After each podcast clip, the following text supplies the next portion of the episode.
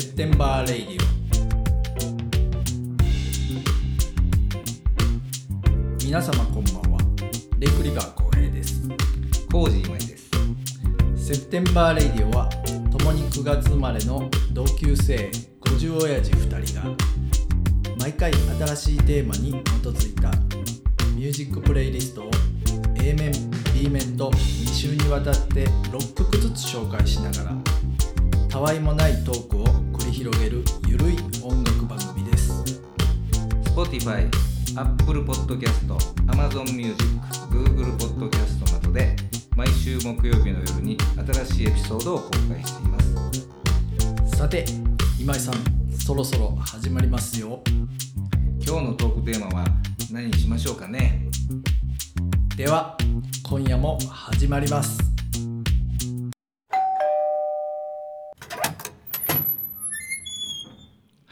はいはい、セプテンバーラジオです。どうも、どうも。今週もやってきました。こんにちは。セプ。テンバーラジオの時間です。時間ね。はいはい、うんえーっと今さんどうでしたか？このこここ最近は。ここ最近は、はなんかね、もう仕事がね、うん。そのある日は固まって忙しいんですけど、はいはいはいはい。ない時はもうなんやろ 週のうち3日4日休んでたり。波があると。波がありましたね。でその間にちょっとやっぱりうちもちょっと不幸があったんでね、はいはいそれのなんかこう後のね、はい。そうあのーそうかそうか。まあ始末というのかな、うんうんそんなに動いたりちょうどそういうことができたんで、はいはいちょうどよかったとこちょうどのこの暇は。うん逆にそういう形で使えたかなというのははいはいはい。ありましたね。お父さんが亡くなられたんですね。そうなんですよ。87までね、まあまあまあ。あのー行かしてもうたんでま大往生。あ大往生。うん。平均大体85ぐらいでしょ。ああそうかそそう考えればねはいはいはい、はい、あの人生全うしたっていう。なるほどなるほど、ほなもう僕らももうだいぶいやまああのね。30年。30年30年か。まあそうそうやね。まあでもその最終コーナーの立ち上がりぐらいにはいんのかなもうね。来ましたかね。ぼちぼちね。うーん。まあその80ぐらいまでい行かせてもらえるとしたらのと話やね。したらの話やね、うん。まあ、頑張っていかなあかんと思ってるそうそうゴールテープ切らなあかんから。頑張ってね。全速力で、ね、全速力で最後はね。全速力で最後はテープ切って、うん。うん。苦い顔しながらはいはいはいはい。ねしんどい顔しながらうん。テープ切りたいね。まあまあそういうタイプでもないと思う。まあまあ確かにね。うん。ん。そうそうそういうことありましたねはいはいはい今週どうどうやったんですか？いや僕もねまあいろいろちょっと北陸行ったり。仕事。うーん。なんか和歌山行ったりなんやかんやこうね。うん。はい。電車で？うん飛行機車えっ、といろいろです。車で行ったのもあるし電車うんうん。あの特急乗って行ったのもあるし。で現地の美味しいもん食べたり。まあそうですね、うん。ふわっと。何なんですかとふわっと。今さん今日でもあのお土産をいただいそうなんそうなんですよ、だから前もちょっと、そうそうあの言ってたようにね、飲んだ先ではいはい。そこの会社が新潟の方にね、はいはいはい支店があるんで。う、んうんうん。でそっちの社員の人と一緒に飲んでて、その時わざわざ持ってきてくれたいやその八海山の焼酎で仕込んだむちゃくちゃ美味しい梅酒でしたねこれ。美味しいでしょ？はい。だからやっぱり美味しいものはやっぱりシェアした方がいいじゃないですか。なるほどなるほど。だからそのおシェアマインドやなお裾分けですわ。あなるほど日本、お土産の文化もいいけどはいはい。それをまたそれを知らない近所の人にはいはい。お分けてる分け。てあげるというおあ裾分けの文化ですわねこれけね日本古来のやつ古ですね。来のね。でこのナッツもこれ、はいはいはい、はい、美味しかったでしょ？いやめちゃくちゃ美味しいです。これ高そうなやつですね。高級そうな、多分高級デパートではいはいはい。あの買ってきてくれはったやん思うんですけど。うちのテレテレフォンアポインターのねああそうなんですえね、ースタッフがちょうど6月が誕生日ではいはいはいはい。で頑張ってくれてはるんで家を取ってくれはるんでね。はいはいはいはい。で誕生日やし一緒に食事行って、はいはいはいはい。でうなぎ食べに行って。おいいじゃないですか。で帰る間際までそのお土産を出さはらへんのよ。おおで最後にあの帰る間際に渡されて。ああでそれはやっぱりそのうん、やっぱりその今日はごちそうになるからはいはいはいはい。先に渡すとではい。それが、あのご馳走してもらう食事の負担になると嫌なんで、なるほどね。これはもう最後食べ終わってから、はいはいはい、はい、あの渡そうと思ってたっていなるほどうなるほど。そこがまた考えとるな思いながら。おしゃれやな。おしゃれな渡し方するななるほど。こう先に渡して力まれてもそうそううそうそう。そうやね、ううん、自分のパフォーマンス以上のことをやられても あはいはいはいはいかなんなと思ったんやろ。だからまあそれは最後に。うん。でしかもそれさいあの普段お酒何飲むんですかって話からはいはいはい、はい、でハイボールが結構飲むんでそういう話をしウイスてキーに合うナッツや。でほんであては何でよく飲まれるんですかって聞かれたんではいはい。俺マジでもう毎日ナッツ食べてるからはいはいセブンイレブンのミックスナッツ買うからナッツですって言うたらその瞬間さっとおうじゃあこれをって言ってその最後にその話の流れからうまいこと。うまいことをこうお土産をくれるというね。ああそれはおそしゃれやらなあのお客さん獲得するわ。そらそうやそねら数字上げはるわ。いやそらそうやわ、でそのナッツも今日はそのセブンイレブンのナッツちゃうよ。全然味ちゃうでしょ。美味しいでしょ。うん。に二次加工してあるから。なるほど。だからそのお裾分けっていうのはいはいもはい。うんまあいわゆる言葉で言うとなんか裾をねはいはい。裾って端の方でしょ？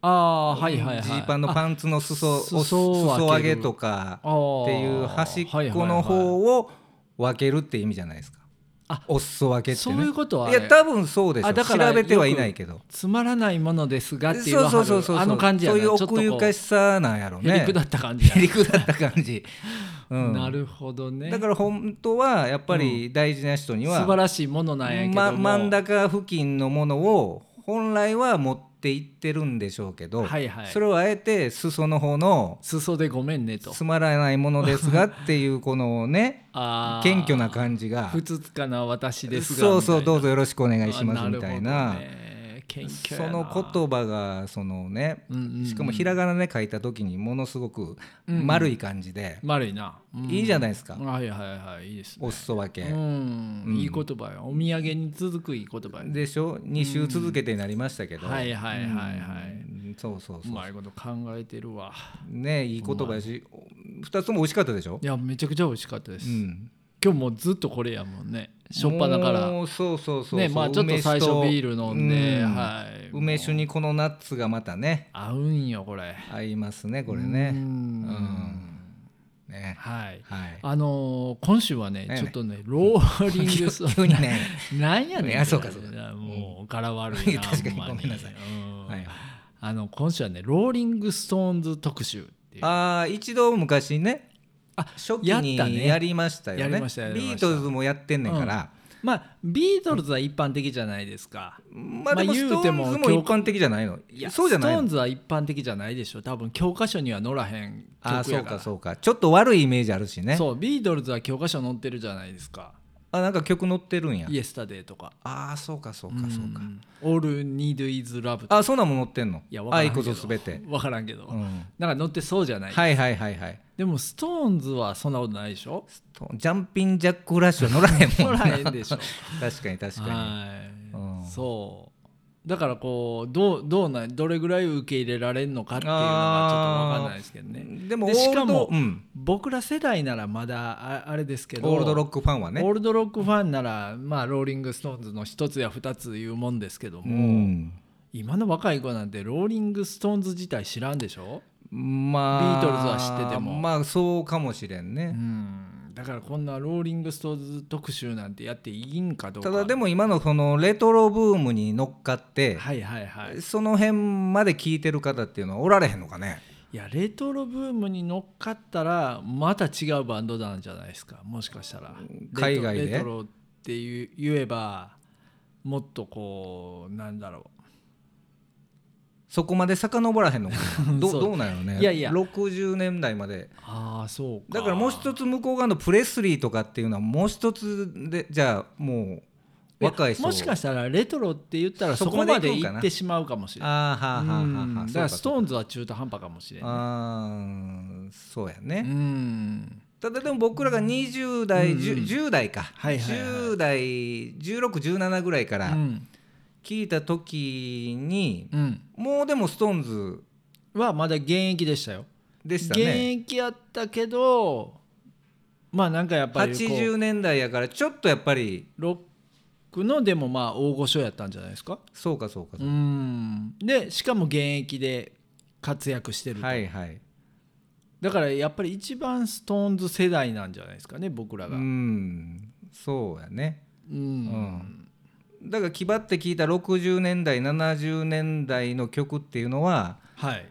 だから当時で言うともう10年15年前のそうそうそうそう曲やったよね。そうなんですよ。でしかもなおかつ今もリリースしててその新譜も聴いてたという時代あですから。そうかそうか。そうやね。うん。だからそれがやっぱ大きいですよね。僕らのその高校時代に結構こうか影響してるというか影を落としてるというか、うですね。もうビートルズはもうおらんかったから、うんそうやね。70年でも解散してたしね。そうそうそうそう、うん。でちょうどね僕ら高校生の頃に、はいはい。デッカの時代の60年代、ね。はいはいはい。それが20再発ね。25周年記念でうんうんうん。アナログで再発されてたんや。されてたな。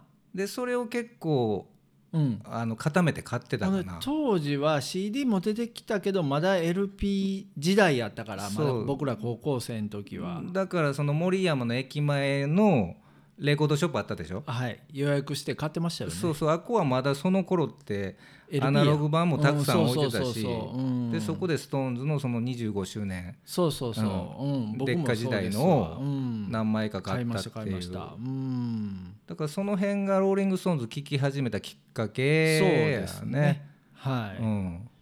まああの僕らよりももうめちゃくちゃ好きやったあの人とかいっぱいいるんですけどね友達の中で、ね、友達でもいますやんか。うんローリング・ストーンズといえばみたいな人らが、はいはいはい。まあね、だから僕らがストーンズ特集なんていうのはちょっとおおこがましいというか、まあうん。そんなお前ら聞いてたかみたいなところもあるんですけどもだからもう70年代半ば以降のストーンズで全然追っかけてなかったし、はいはいはいはい、はい、他にこう新しい音楽とかそうやね。そんなんにこうハマってしまったから、はいはいはいはい。その後はね、うん卒業してしまってた感もあるけど、はいはいはい。でもこれ50代のおっさんになって改めてこれ聞くとうん。やっぱかっこいいんですよね。そうなんですよね。だから今回まあまあ全くローリング・ストーンズ聞いたことないという人にもちょっとまたあの聞いてほしいなみたいなところもあったりして、で前1年か何年か前にやった時の特集は俺、はいはい。その頃まだス Spotify をねやってなかったから。やってなかったからその思い出の中にある SixTONES で、はいはいはい。持ってる CD えーそうそういやだけの CD ももあそうか LP か。おっさんの CD やら全部もう処分したから。ああそうかそうかそうか、うん女性しか聞いてなかったからね。るほどうん。で今あえてこの50代になってはいはい。こう曲をセレクトしよう思ってまあ一通り聞いた時にうんうんうんだから今の気分で選びました。ああそうやね。僕もそうです。今聞きたいうん。うん。だからいわゆるローリング・ストーンズの代表曲って今回はほとんど入ってないという今度ようないですね。感じですよね。影の名曲とかね。はいはいはい、はい。うんそういうチョイスになったかもしれませんね。なっちゃったかもしれないですよね。うん。はい。もう早速ですけど行きますか？行くか？まだ早いですか？まだちょっと早いんじゃない？まだ早いですか？だからもう SixTONES とかビートルズとかはいはい。そのもうものすごい著名なアーティストってうん。めちゃめちゃ研究してるファンがいるでしょ？いますよね。はい。だからその辺の方にしたらはいはいはい。何何語ってんねんみたいなね、ああそうかそうか。うんまあそうそれもありますよね。うんなそれってねやっぱりねこうやっぱ男の人が多い。あーそういうのは言う人はそうやねなんなんでしょうねこれね。なんまあまあそのなんちゅうの凝り固まった考え方。考え方。やっぱりそれは男性の方が多いいや多分傾向があそうかもしれんね。女性の方が柔軟ってこれいつも言うてますけど。うんでもそれはあると思う。でそこまで一つのものに固執しない。しない。でしょ。うん。なんででも男性はこう孤立固執するんでしょうかなんなんやろうね。どういう一体どういううんなんかでもメカニズムなんですかね？その気持ちの。なの DNA 的にあんのかそのちっちゃい時のなんかそのねお思い出がそうさせるのか。まあまあまあでも多分 DNA でしょこれは、まあそうかそうか。あのうん。だからそういうし狩猟時代とか動物捕まえに行かなあかんみたいなそのああるじゃないですか、はいはいはい。そういうそういう遺伝子本が来のねはい。男性のね。そういうとこからの話かもしれないですよ、うん、でも俺それで言うとそれ薄いかもしれん。俺あんまり一つのものに固執せえへんから。あ女性的。女性的かもしれあんね。その男性の中では、はいはいはいはい。かといってああっちじゃない。よ はいはい。あっちの人じゃないけど、はははいはい。まああの思考的にね。思考的にはっていう意味で言うとね。フレキシブルかもしれん、はいはいはい。あんまり一つのことにこだわらへんしおばちゃんっぽい。おばちゃんっぽいかもしれ んだから年齢そうそう。年齢重ねるごとに おばちゃん化してると思う。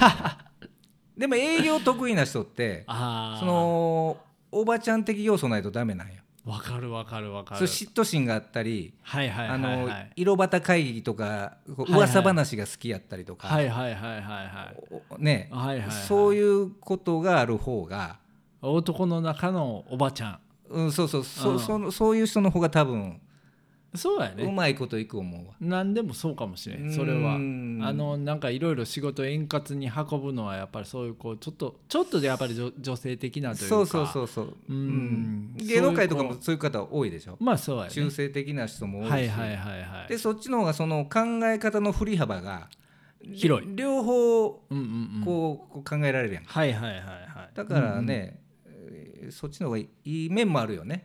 いい面もある。男臭いっていうのがいい面もあるけどね。もうでもそんな人いないんじゃないですかうん今。でもそれをこう売りにしてる人も今少ないもんね。今少ないねほんまに。もうちょっとだ男がだからちょっと楽しちゃってるんじゃないですかう今ん。ちょっとそういうところを狩猟に行くことを放棄してしまってる。うん。それももう女の人に頼んでしまってるみたい確かにな確かに、うん部分はあるよね。実際女の人の方がうまかったみたいなそうそうそうそう。それががバレてしもたっていうこのね何百年何千年の間に。はいはいはい、はい。うん。結知局恵があるからね結局何やっても女の人人の方がうまいやんみたいな。はいはいはいはいで唯一自慢できた体力とかも腕力とか、ね、腕力とかも今はいはいはい。男の人そんなないでしょ。そうやな。確かに。何ができんねんと。ほんまに。おるだけかいとおるだけかいみたいなね。ううん。でもこのローリング・ストーンズはもうもうコテコテのおっさん集団でしょ。ーもうそうですね。でもミックはどっちか言うとはい。両性具有みたいな。あまあでもそうかもしれないですね、うんなんかそういう雰囲気やもんね。確かに。パッツンパツンのエアエアロビのスパッツがいて。おかしいな格好してますよねページだったり70年代ね。そうそうそう。うん。レッグウォーマーとかはめながらはいねはいはいはい。でもそれが変にこう今の清志郎さんが真似して確かに。同じような感じでお化化粧して粧とかもね。うん。うん。スパッツ履いて派手な服着てっていううんってねいうね。うん。ありましたけども、うん。はい。はいはい。まあまあまあ、うんうんうん。そそんなことはさておき。そうそうそう。ろろそんなことはどうでもよく曲曲の方に。行きましょうか。はいはい、はい。えっ、とローリング・ストーンズ特集。ローリング・ストーンズ2になりますね。だからそうですそうです。一回やってるから。はいはい、ローリング・ストーンズ2の A 面の1曲目を今井さんにお願いします。はい、はい、えっ、とこれはね89年のね、はい。あのアルバムで「スティール・ホイールズ」っていうね、わ懐かしいな、うん、なんかもう僕ら大人になってましたよねでも89年ですから19歳の時。あまだお酒の飲めない。飲めない表向きは飲めない。ン飲んでましたけど、うん年齢で、うん。でも80年代半ばぐらいからちょっはいはい。とストーンズ、俺聞いてなかったんよ。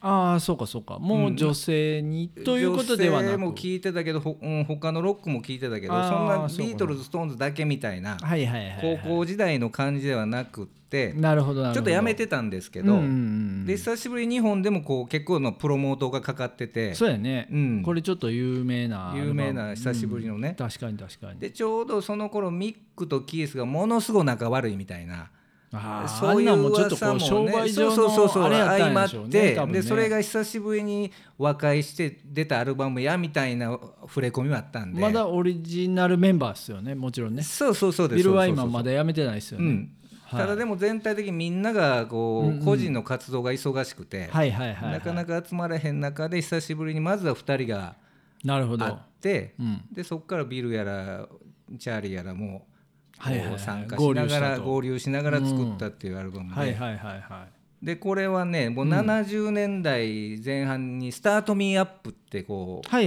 気な曲があったじゃないですか、えーとタタトゥーに入ってたやつでしたっけ？そうやったっけな。ね入れ墨の男の、うん。あそうやそうやそうや。ねオープニング曲ででコンサートでも大体オープニングで歌ったり、はいはいはいはい。そうやね。でその90年代幕開けのうんスタートミーアップみたいな位置づけのの。うん、曲かなと思ってます。このなるほどなるほミックスどドエモーション。確かにそうやね、うん。ミックスドエモーションね。ね。はいはいはいはい。のっけからかっこよかったでしょいやかっこかっこいい曲ですね、うん。はい。もういかにもストーンズらしいらしい、ねもうリフがね。ザ・ストーンズ。ザ・ストーンズって感じで。ストーンズっていうとやっぱこのギターのリフですよね。やっぱそうですね。こうキャッチーでこう分かりやすくて乗れて。はいはいはいはい、うんはい。はい。えっ、と A 面の2曲目は、えー、1968年のアルバム「ベガーズ・バンケットはい。名盤ですねこれ」も、名盤と言われてるアルバムですよね、うん。まあ、ちょっとアコースティックなアルバムですよね。そうですね、うん。ブルージーなブルージーでちょっとアコースティックで。でまあローリング・ストーンズでデビューしてもともとはこうブライアン・ジョーンズが率いるはいはいはい。バンドじゃないですか。だからそこからだんだんリチャードミミック。ックの2人の、ね、みたいな、ね、曲作るようになったから。うん。のなってきて、まあ、結構もうこのアルバムなんかは結構かなりキース・リチャーズのこう趣味というかね。前にだいぶ出てきてますよねこれね。ちょっとこうブラックでアコースティックでみたいなね。はい、うん。ちょうどねこの1968年に、うん。えー、とジャンピング・ジャック・フラッシュってあれ有名な曲あるじゃないですか、あれが、まあ、あのシングルカットでシンあグルでリリースされてのまあこのアルバムなんですよね。このアルバムには入ってないんですけどはいはいはい。あれはあれか、グレートヒッツとかそんなにしか入ってないね。うそうなんですよ。シングル曲なんですよ、まあそれの A 面2曲目の「ノーエクスペクテーション」っ言えてへん。ていうはいはいはい。ねあのーちょっとこうなんていうんですかね。もうカントリーブルースですか？そうやね。ちょっとスライドギタースライドっていうなんかね、うん。アコースティックブルースっぽいようなイメージのね。うん。ええ曲ですね。ね。うん。これは当時俺日本語の歌詞もこう見ながらはいはいはいはい。聞いてました。うん。高校生の頃ね。そうそうそうそう。うんちょうどねこれ僕も LP 持ってたんですけど、うん。これ今 Spotify で白いジャケットになってるじゃないですか、はいはいはい。で当時はあのーなんか便器のねトイレの落書きのな。トイレの落書きのアルバムやったんですよ。そうそうそうでこれがもともとのオリジナルアルバムやったんですよね。あ白い方が？いやいやあのこのトイレの落書きが。そうやんね。ただでもなんかなんやね結局。うん。まあそういうことで、まあ、汚いとかちょっといろいろそういう問題があって、はいはい。白いジャケットになってで僕らがちょうど高校生の頃にオリジナルアルバムでもう一回リーシューみたいな。オリジナルジャケットでそうそうそうそう。みたいなだから俺もそっちのオリジナルの、うんうんううん。んね、再発ちょうど僕もそれを再発で買いましたわ。だからそはい。のトイレの壁の落書きのように、うんうん。そのベガーズバンケットの中に入ってる曲目がそうそうそうそう。書かれてるんよね。そうなんですよね。うん。うんだから僕これまあこういう曲を聴いてそういうちょっとこうカントリーブルースとか黒人ブルース生ギターでやる黒人のブルースとかにはいはい。だんだんちょっとこう傾倒していたと。はい心が動いてみたいあなそんなもありますね。じゃあきっかけはやっぱりストーンズやらの影響も、まあありますね。やっぱりね初期とかは結構ブルースカバーやってるじゃないですか。ハウリングウルフとか、はいはい。マディ・ウォーターズとか。その辺はビートルズでは体験できへんだもんね。まあ確かにね。RB やらのカバーはしてたけど、うん。そうですね。こってりブルースはやってなかったもんな。そうそうそうそう、うん。はい、うん。まあそんな思い出があります。はい。まあこれもいいいい名曲です、ね。名曲で。す。はい。じゃあはい A 面の三曲目を今井さんにお願いします。これは71年、うん。私ら1歳の頃のね、ほうほうほうほうほう。これは自社レーベル立ち上げてローリング・ストーンズレーベルをねあスティッキースティッフィンガーズ。キーフィンガーズっていううんあのアンディ・ウォーホルのはいはいはい、はい。ホールかな？うんうんうんのあのジーパンのねまあ、有リーバイスの。名なジャケットですよね。はい。よくあの T シャツとかにもなってたりね。なってましたなってましうん。たあれもよく聞いたじゃないですか。はいよく聞きましたね。僕はもう普通にタワーレコードで安くで買った再販版やったんであのジッパーのところも写真普通に写真やったんですけど、もう今井さんあれです。ジッパーのほんまにジッパーがついてるやつ。あれもだから当時あの今の義理のお兄さんにねはいはいはいはい。あの名前がもらったな中の1枚に入ってて。へえそうそうそう。うん結構愛調してましたねはいはいはい。あれねよく聞きましたよね、うん。で今回もめちゃめちゃあれの中に入って多いんで3曲も選んでしまって。もう8曲中3曲。そうそうそう。3分のそれはこう何？あの、はい手抜いたわけちゃうはいはい。時間なかったとかじゃなくて、うん。やっぱ名曲揃いなんよ。どうしても好きなんやね。このアルバム大好きで、あ、うん。そういうと今回はあのかぶってないですね2人とも曲が。そうやね。1曲もねこれ。8曲ずつ上げて1曲もかぶらないという。前は1曲ね「ブラックブルー」の中の。そうそうそうそうそう、えーフールトゥークライ、ねはいはい。あれをかぶった言うてワイワイ言うてたってはいう思い出もありますけど。今回はありませんでしたね。ねかぶるのかなと思ったけど、はい。うまいことばらけましたねこれね。そうそうそうそう、うんはい。でこれはこの曲、はい。スウェイ。これね。だからミック・テイラーがね、はいはいはい、うん。うん。あの若き、ね、ギタリストが。そうやね。ジョン・メイオルカの紹介。あそうやそうやそうやそうやん。うん。そこで弾いてたりしてはったよね、はいはいはいはい、うん。うんうんだからもう挨拶代わりにもうメタメタ弾いてはんのよ。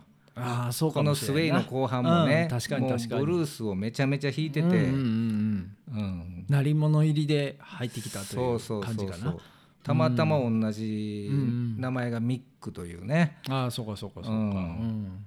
でもちょっと見た目があんまパッとしないんですそうやね。まだこうあどけない青年やったもんね、うん。ギターオタクみたいな。そうそうそうそう。ローリング・ストーンズって感じじゃなかったもんね、うん。だから短命でその後すぐロニー・ウッドに。はいはいはい、はい、でロニーはその後ずっとねやっぱり。確かに確かに。まああの人の方がローリング・ストーンズって感じやもんね。ね。見た目的にはね、うん。だからブライアン・ジョーンズもミック・テイラーもそういう意味ではちょっとキャラ,、キャラが弱かった。キャラ弱腕は確かないけどキャラ弱があったんかもしれん。でもこの曲「スウェイ」はいはい。かっこいいですよね。めちゃくちゃいいですね、うん。はい。はい。はい。えーっと A 面の4曲目はね、えーエモーショナル・レスキュー」はいはいはい。80年代のストーンズのアルバムです、ね、その頃はリアルタイムではもう聞いてなかったですわ。そうっすよね、うん。僕もまあこの時代はもう結構軽視してたんですけども、うん。まあ今聞くとねそうそうそうそうなんよ結構いいなそうなんよ。みたいな。逆にいいよね。のがあって。うん、だから当時もその大人の音楽好きにはあのあれじゃう？やったんでしょうね。ヒットしてたんじゃない、うん、うん。それはあるかもしれないですね。特にまあこの辺あのタトゥーとか、うん。エモーショナルレスキューとかアンダーカバーとか、はいはい。この80年代のストーンズのアルバムって意外と今聞くといいんですよね、うんと思った。なんかちょっとこうニューソウルの流れも組んでたりとか。でミックのねこう表、ボーカル表現がちょっとねはい。こう抑揚がついて。そうやね。え円熟味を増して。円熟味を増してね、うん。うん。確かに。表現力がものすごい豊かになってるし。そうそう。でまあキース・リチャーズはもう独自のねそうそうスタイルを確立してるし。カリブ路線のね。そうそうそう、ん。そうそう。だからレゲエとかダブとかね、はいはい。そういうのをまあ実験的に取り入れたまあアルバムなんですけど、はいはい。まあその中でインディアンガールっていうまあちょっとこうアコースティックだねこれもね、はいはいはい。まあストーンズっぽくないといえばぽくないんですけども、うんうんうん。まあそんな曲を選んでみました。はい。はい。A 面の5曲目を今井さん、はい。お願いします。これはね、うん。えー、と数あるストーンズのアルバムの中でもあんまりこのアルバムが一番いいっていう人もあんま少ないのかな、はあちょっと分かりませんけど。はあはあはあ「ビトイン・ザ・バトンズ」っていう。ああ67年のはいはいはいはい。アルバムなんです。はいはいはいはい。僕もこれあの持ってたかな持ってへんかったかなってちょっと分からんぐらいのアルバうムん、うん なんですよねでもうこの頃になるとまあそのピンナップの真ん中にはブライアン・ジョーンズいるんですけど、はいはいはいもうちょっとやっぱりこう性がないというかね。影薄なって影薄なってて元気ないんよ。なるほどなるほど。それを見るたびに俺はやっぱり悲しかったんですけどあブライアン・ジョーンズ不安やもんね。ファンとしてはね。ううん。んそうなんですよ。今井さんもむちゃくちゃブブライアン・ジョーンズ不安なんでですよ、ね、前にも言いましたけど、はいはい。昔やってたお店はねそうそうブライアン・ジョーンズそ生のまれた生まれ故郷チェルトナムっていうっていねうね。あの、はい。町名を、はいはいはい。あの店名にして。店名にして。はい。でイギリスの京都の観光客がなんでそんな片田舎のそんな名前がつ名前つけてんのって言われたのは覚えてますね。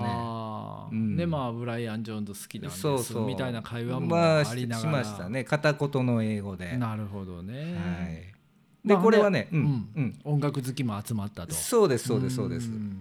でどうしてもそれまではリズムブルースっぽいアルバムが多くて、初期のね初期のね。でこれの後はそのベガーズ・バンケットとか、レッド・イット・ブリードで、まあオリジナルでブルースロックちょっとブルースロックっていう新しいジャンルやね。そうそう確立したというか。その間のエアポケットじゃないですけど、はいはいはいはい。ちょっとどっちかというとソフトロックなちょっとやっぱビートルズに引っ張られたみたかいなもしれん。ところもあるのかな、うんちょっとスインギングロンドンチックな、あの曲もあったり、まあそういう一面も持ってるんでしょうねっていうところ、ね。懐の深さをね、うん。あのはいはい。見せつけたアルバム。でもあるのかもしれませんけど、はいはいでその中のねうん「クール・カルムコレクティッド」っていうねちょっと本気トンクピアノが、はいはいはい、うん。ピアノから始まるね。そうそうイアン・シュワートのね。イアン・シュワートだね、うん。はいはいはいで最後どんどんどんどん曲調がものすごい速なっていって、はいはいはい。最後こう、うん。バーンと壊れて終わるみたいな。なるほどなるほど。なんかそういうアレンジも面白いし。うん。はいはいはい、はいうんまた聴いてください。なるほど。はいえー、とそしたら A 面の6曲目はい。はこれ僕のチョイスでえっ、とアメリカ版のセカンドアルバムですね「あーローリング・ストーンズ 12×5」っていうこれ1964年のアルバムですね。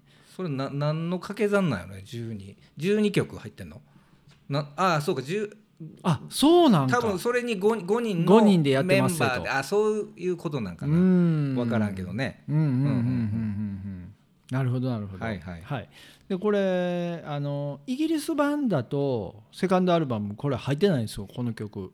ああそうなんや、うん「If You Need Me」っていう、まあ、これウィルソン・ピケットあうんの歌唱でまあ有名な曲なんですけどだこれアメリカ版だけにいやももしかしたらまあち違うかもしれないですけど、うんうんうんうん。僕の認識認識としてはこれ、バリバリのストーンズオタクからしたらちゃうぞってこうはいはいはい思ってる人もいるかもしれないね、うん。そうそうそうまあでもねあの初期はこういうリズムブルースのあのカバーをやってたはいっていうのもやっぱりこうねストーンズのまあ特徴というか、はうん、ここは欠かせへんなと思ってだから僕もそのグッドタイムを僕もセレクトしようと思ってたんですけど、あれも誰か有名な人のカバーですもんね。はいはいはいはい。このアルバムでしたっけ？サム・クックか誰かちょっと忘れましたけど、はいはいはいはい、うん、初期はやってましたもん結構ね。そうですね、うん、カバーを、うん結構半分ぐらいカバーやったんじゃないですか？そうそうそう、ね半分以上かな？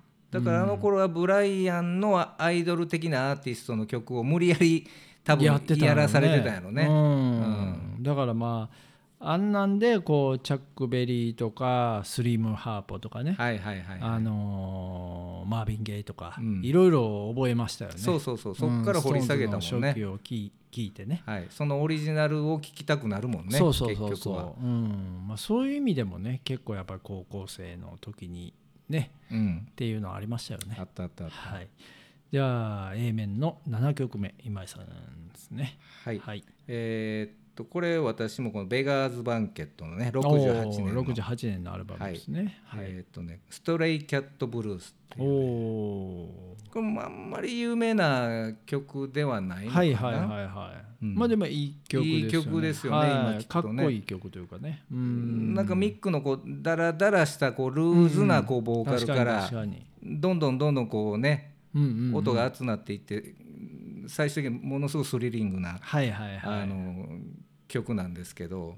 これあのブライアン・セッツァーの「ストレイ・キャッツ」っていうのはこっから取ったとかあるんですかね？てんのかな。とかもともうんうとんスラングであるああ言葉なんか言葉なんかな。隠語なんかなんかちょっとよう分かりませんけど。はいはいはいはいうんどういうことなんやろうね。そういうことなんですね。ううん。ん分かりませんけどね、はいはい。でこれ「ゲットヤーヤーヤーズアウト」ってライブ、はいはいライブアルバム。アルバムでしょ、うん。そこでも演奏してるんですよ、なるほど。うんでこれはこれもニッキー・ホップキンスのピアノで。はいはいはいはい。うんうんうんうん。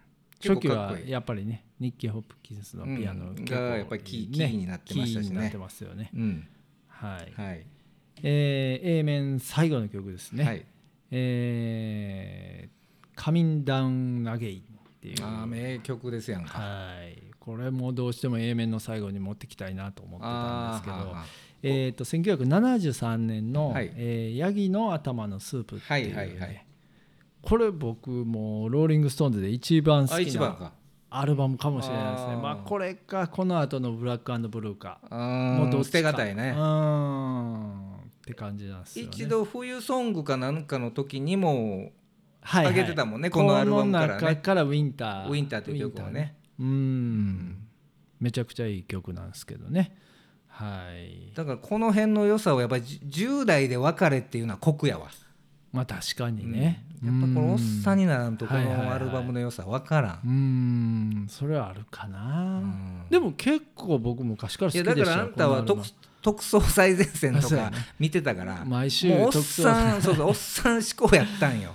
毎週特捜最前線を見るという小,、うん。小学生やったからうね、ん。俺はどっちかというと西部警察のはいはいはい車がクラッシュするのをわーって喜んでた方やいはいなるほどなるほど。だからやっぱこの辺を分かるこの辺の良さを分かるようになったのはもうやっんんぱり30歳超えてからあかな。もう僕は11歳で もうこのヒューマンドラマを。はああはいはい。ドラマの方ね。いはいはい。面白かったそんなもん。面白かった面白かったです。俺太陽に吠えろ自体も嫌やったもんあそう。どんだけ走んねんと。はいはい確かにね。車乗ってどっかに当たれよと。はいはいはいはい確かに確かに。方やったから。うんうんうんうん。あれめちゃくちゃ走るじゃないですか。太陽に吠えろ。太陽にほえろうんうんねうん。であのー北の映画ってあるじゃないですか、はいはいはい。あのーあれ刑事走ってあのーきあのびあのー北野武さん。はいはいはいがこうもう途中で息切れ最後やめるっていうね。そうそうそうそうそうそう。なんかまああれがこうオリアル。マージュなうん、そうそうそうそう。そうんそこがかっこよかったよね。うん逃がしてまうみたい走なね、る走り切るじゃなくうんて そうそう、うん。はあはあってなってね。まあああいうこうリアルな演出の面白さみたういなのがありましたね。はい、はいはい。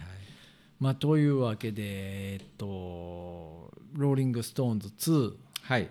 はいえっと全 A 面の、えー何曲 ?8 曲。8曲うねん。ご紹介させてもらいましたけども。ねどうでしょうかね、これちょっとうん。僕ら今モニターでねはいはいはいはい。あのー部屋の中で聞いてたんでうんうんうんあのチェックする意味で。はいはいはい、はい。あ、ちょっとこう消音で聞いてましたけど。ね、うん。っぱ、聞く時はやっぱりこれ SixTONES のロックは大きめでね。大きめのボリュームで聞きたいですよねやっぱりね。ね。うん。やっぱりねロックはやっぱり音のでかさは大事ですよね。大事大事。本当にね。うん。小さい音でロック聞いても。ダメですね。ダメですね。やっぱりその疾走感がそうなあった方がいいかねら。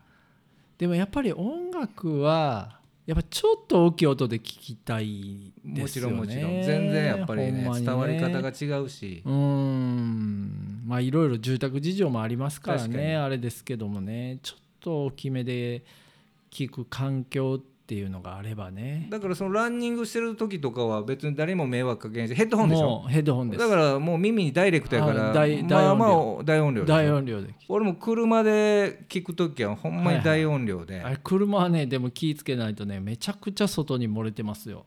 い、やもうそんな大きい音で聞いて。気にしてませんね。あまあまあね。ヘッドバンギングしてしながら俺 あの歌ってますから。ううんまあまあやっぱ大きい音が。がそのまま前の車に突っ込まないやばいですね、はいはいはい。はい。ヘッドバンキングで。確かに。頭からいってしまったらやばいですけどね、はい。でもそれぐらい大音量の方が、うん。うん特にローリング・ストーンズは、まあそうやね。あ上がるから、はいはいはい。うん。まあ。大音量で聞いてください、はい。はい、というわけで、えー、と今週はローリング・ストーンズの特集ということで、はいえー、と A 面8曲をお送りさせてもらいました。はいえー、と Spotify のプレイリストの方ではもう B 面の方も、えー計16曲上がってますんで、また番組の概要欄の方から行ってもらって聞いてもらえるとありがたいです。お願いしますはい、またじゃあ来週もよろしくお願いします。はい、セプテンバーラジオでした。はい、おやすみなさいおやすみなさい。今夜のセプテンバーレイディオはいかがでしたでしょうか？面白かったという方はぜひとも番組登録やいいねをよろしくお願いします。毎回のミュージックプレイリストは Spotify にて公開しております。あと Instagram の方にもぜひともアクセスフォローそしてメッセージや DM などいただけると大変嬉しいです。それではまた来週。